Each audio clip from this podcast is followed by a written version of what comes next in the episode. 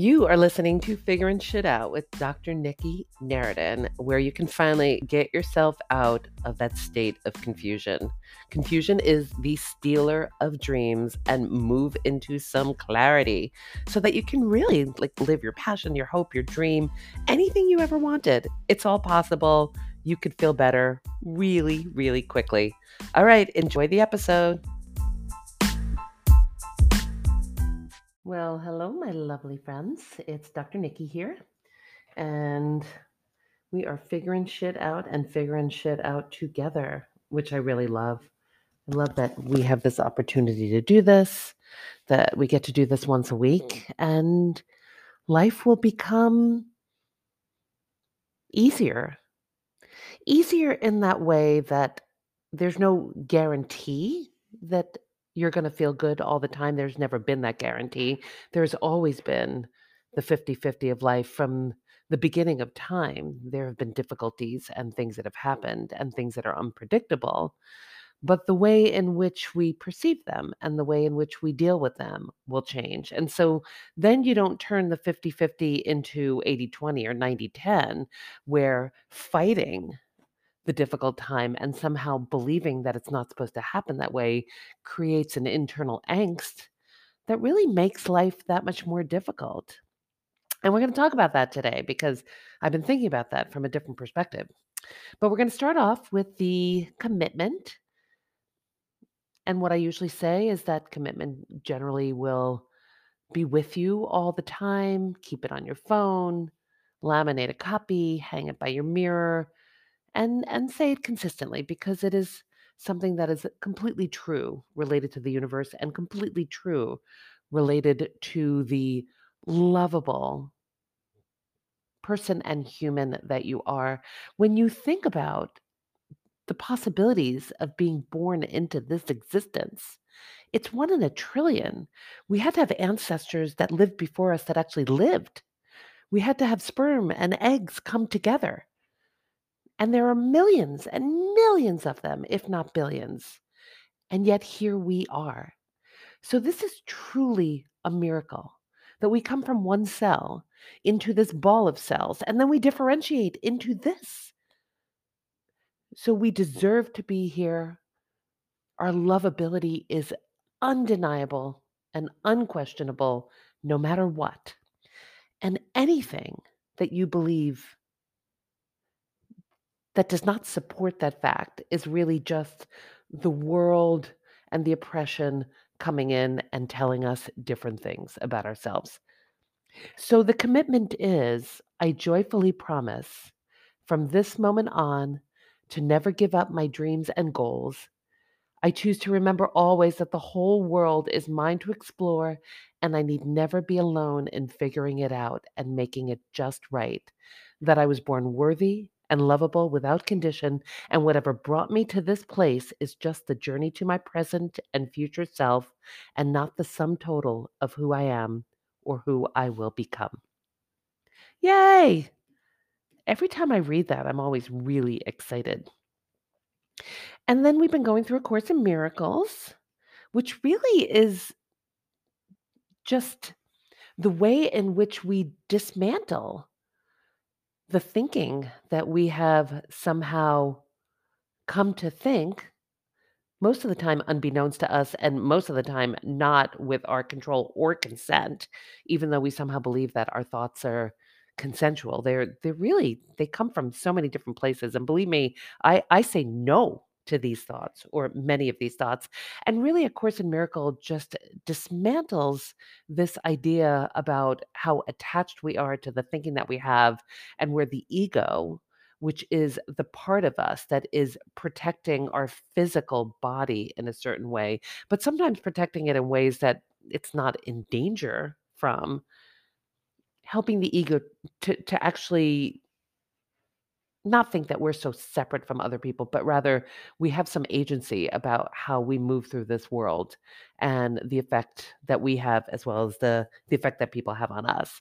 So I kind of love it because I think in order for us to truly change our human experience on this planet and really we're spiritual beings with a small human experience on this planet. And if we're going to have the best one that we can possibly have, and the one that is the most useful to ourselves and to the rest of the planet, then I'm I'm all about that. So so we're on lesson 14 and lesson 14 says that God didn't create a meaningless world.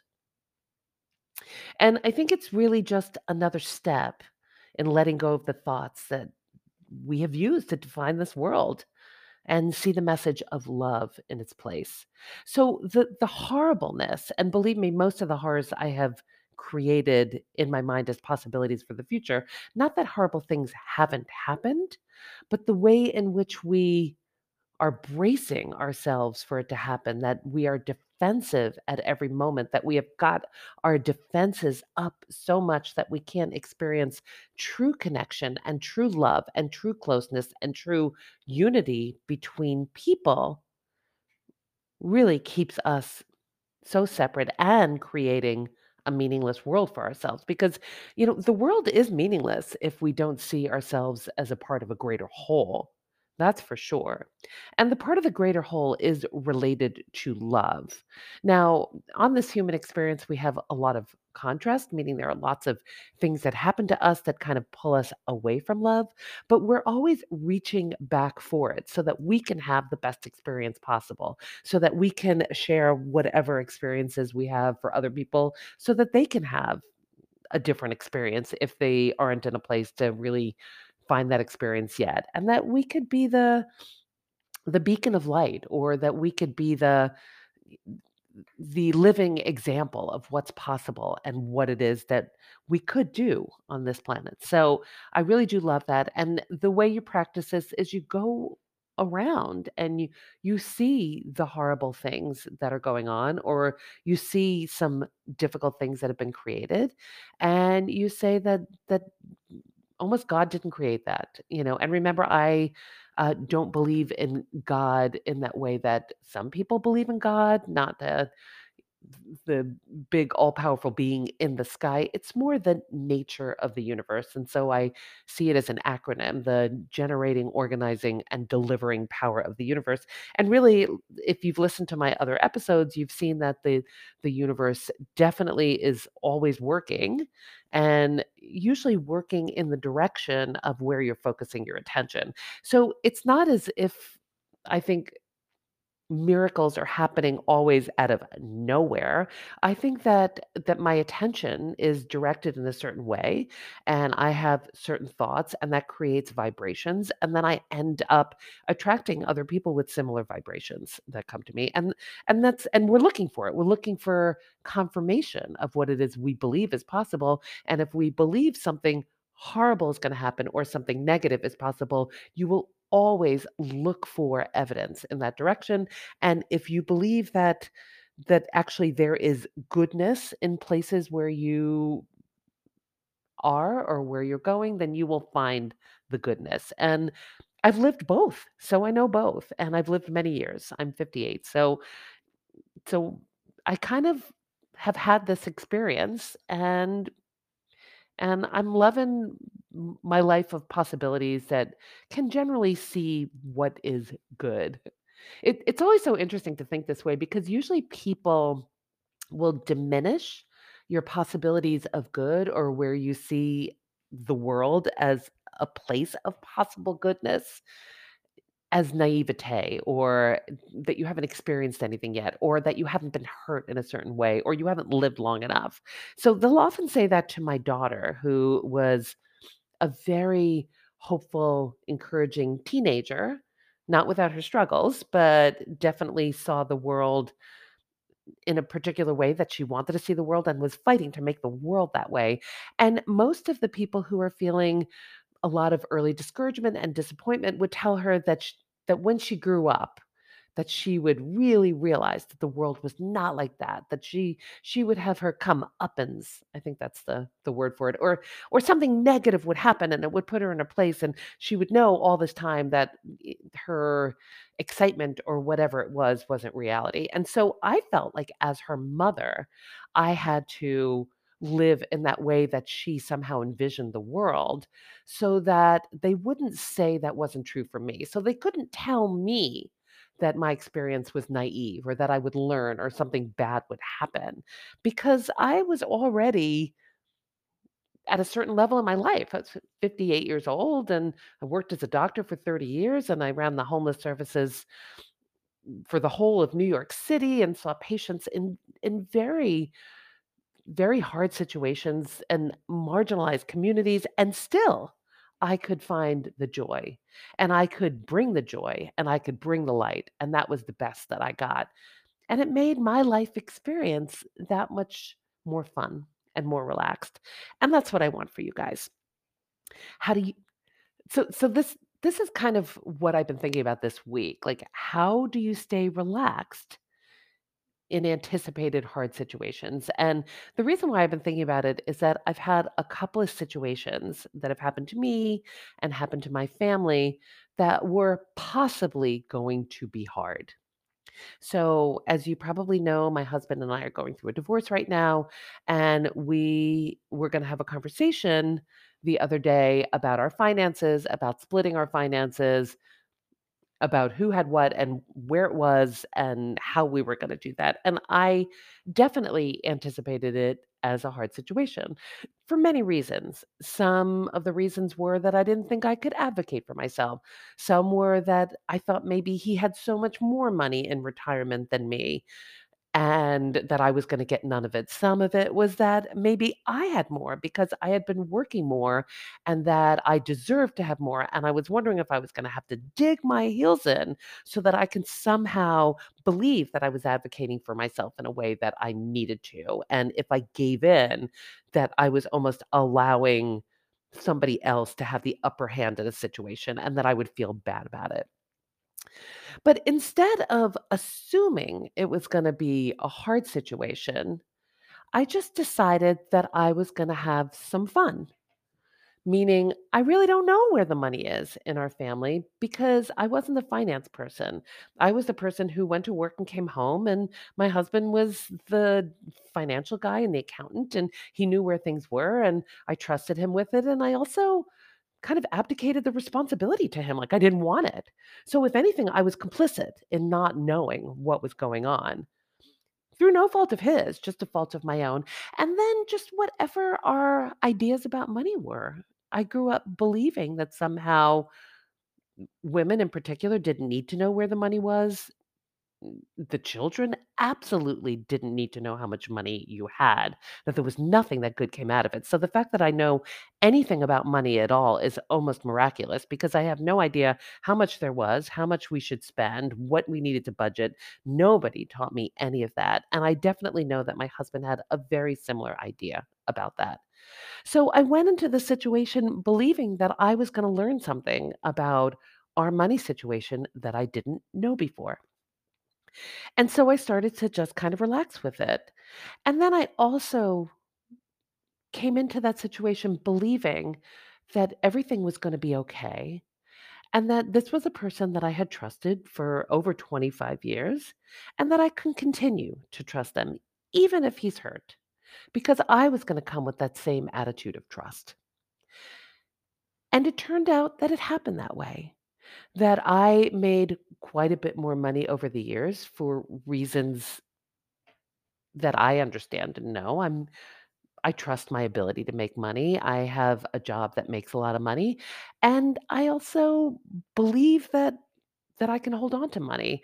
Um, my husband has other struggles related to money, and that's okay.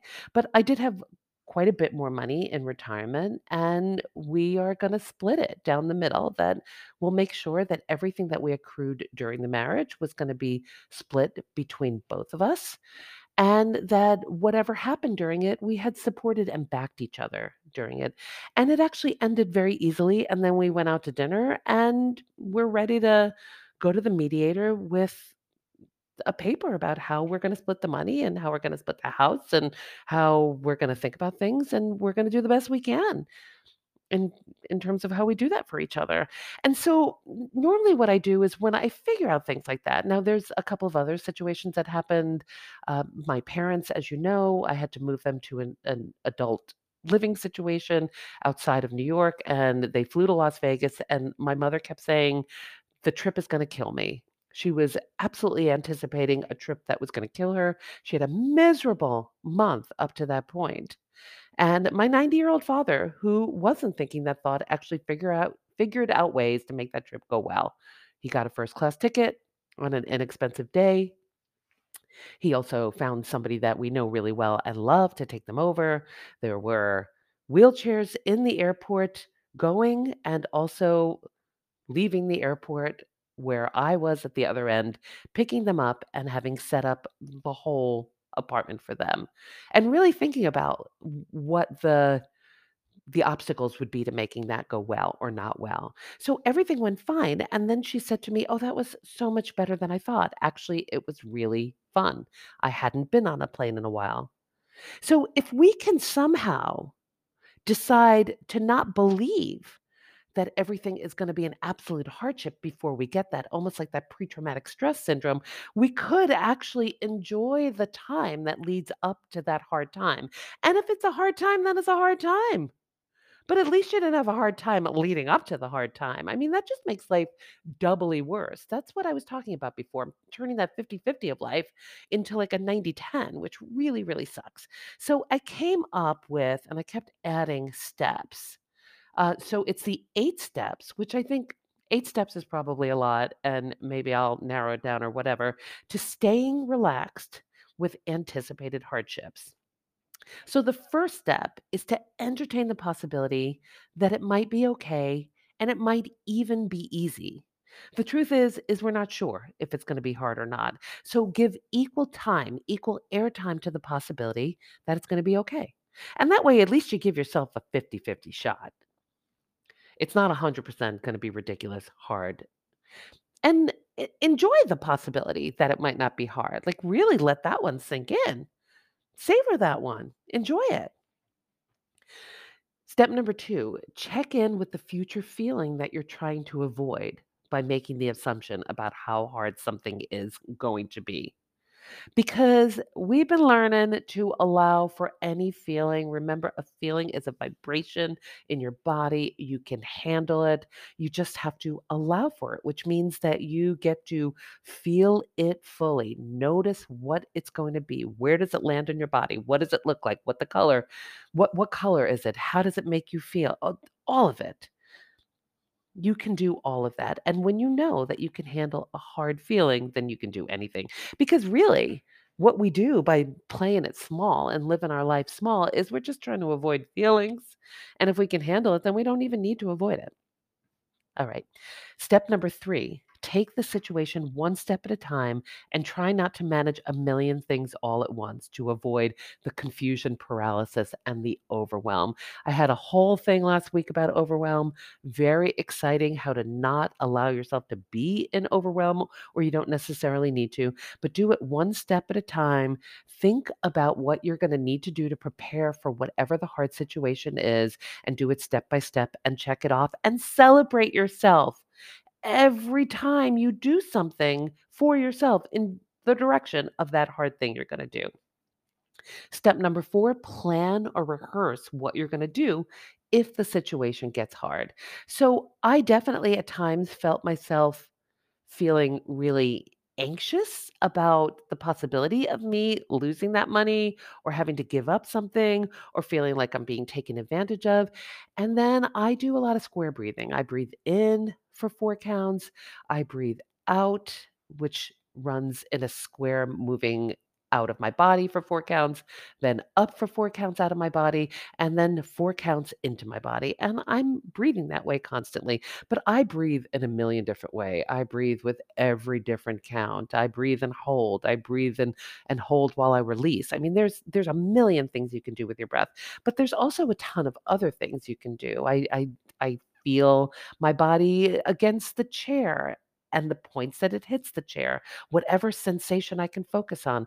I'll look at the other person and notice the shape and texture of their hair. Whatever it is to get yourself out of the loop thinking about what horrible things are happening for you. When you pull yourself out of your thought loop, then you could regain your composure and figure out what you need to do next. Okay. Uh, step number five is what I just said prepare techniques that help you make it through that hard situation. So, uh, step four is to plan and rehearse. Step five is to prepare those techniques, whether it be breathing or those poli- those positive intelligent exercises I just told you about, with really using your senses, seeing, hearing, smelling, touching, whatever it is, in order to get yourself out of the thought loop. Step number six, make sure that you have your own caretaking routine in place before the situation happens, which means that you maybe go for a run beforehand or do some breathing or call a friend and get to cry really hard or shake really hard or do whatever it is you need to do before that situation happens. Um, do some tapping if you like that EFT tapping, meditate, whatever it is. Step number seven, see if you can enroll an ally to help you or be with you while you do the hard things. I'm thinking about that in terms of coming to a doctor's appointment. So I'm a family doctor and I would do a procedure called a colposcopy, which is a magnified pap smear for people who have abnormal pap smears with possible biopsies. And they were hard procedures. And everybody would come in alone. And I would say, Is there anybody out in the waiting room that you would like to be with you while you're doing this procedure? And all of them said, Oh, I didn't know I was allowed to have anyone in the procedure. Now, it, it is true. People might not like other people there. The room might get too crowded. Maybe it's stressful to have to take care of that other person, whatever it is. But as much as you can, bring people with you to do those hard things that are not easy to do alone. We should never be doing hard things by ourselves. We've had to do that for a long time. We've already proven that we can do it. And now we get to allow other people to be there with us while we do these hard things. And let me tell you, other people want to be there with us. They are honored to be there with us. We are not hard on other people, just like we would like to be with other people when they have hard situations come up. So make sure that you invite other people to your hard situations if you see them as being hard and keep a, a light, just a light environment around it. Step number eight is see is there any opportunity to have more fun with that possible hard situation? Infuse some fun, notice something funny about something that's going on. There is some way in which you could tickle yourself where you find the humor in something. Where there is some way, even if it's a hard situation, and you start with a little game or whatever it is before that situation begins. Do what you can to try to have as much fun as possible. All right. That's what I got for you. I love you guys. I'm going to put the seven steps in the show notes. If you get in touch with me at Nikki at drnikkineretin.com, I will send them to you. I'm probably going to create a little just something that I can actually send to you. Um, and there's a weekly newsletter that I'm going to be putting out again. I was doing it for my parenting podcast, uh, and now I'd love to be doing it for you. We are figuring shit out, and we're going to figure it out together. So if you want to get in touch with me, and you need more help figuring shit out and you want to do it one on one, please just get in touch with me, Nikki at drnikkineretin.com. All right. I love you guys and have a wonderful week.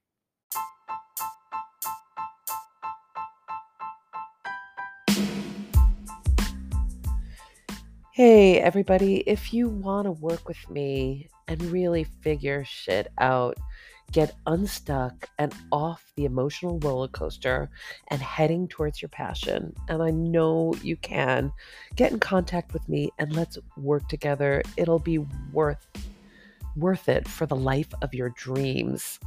Okay, you can get in touch with me at Nikki at drnikkineretin.com. That's N I K K I at D R N I K K I N E R E T I N dot com. Take care. Love you guys.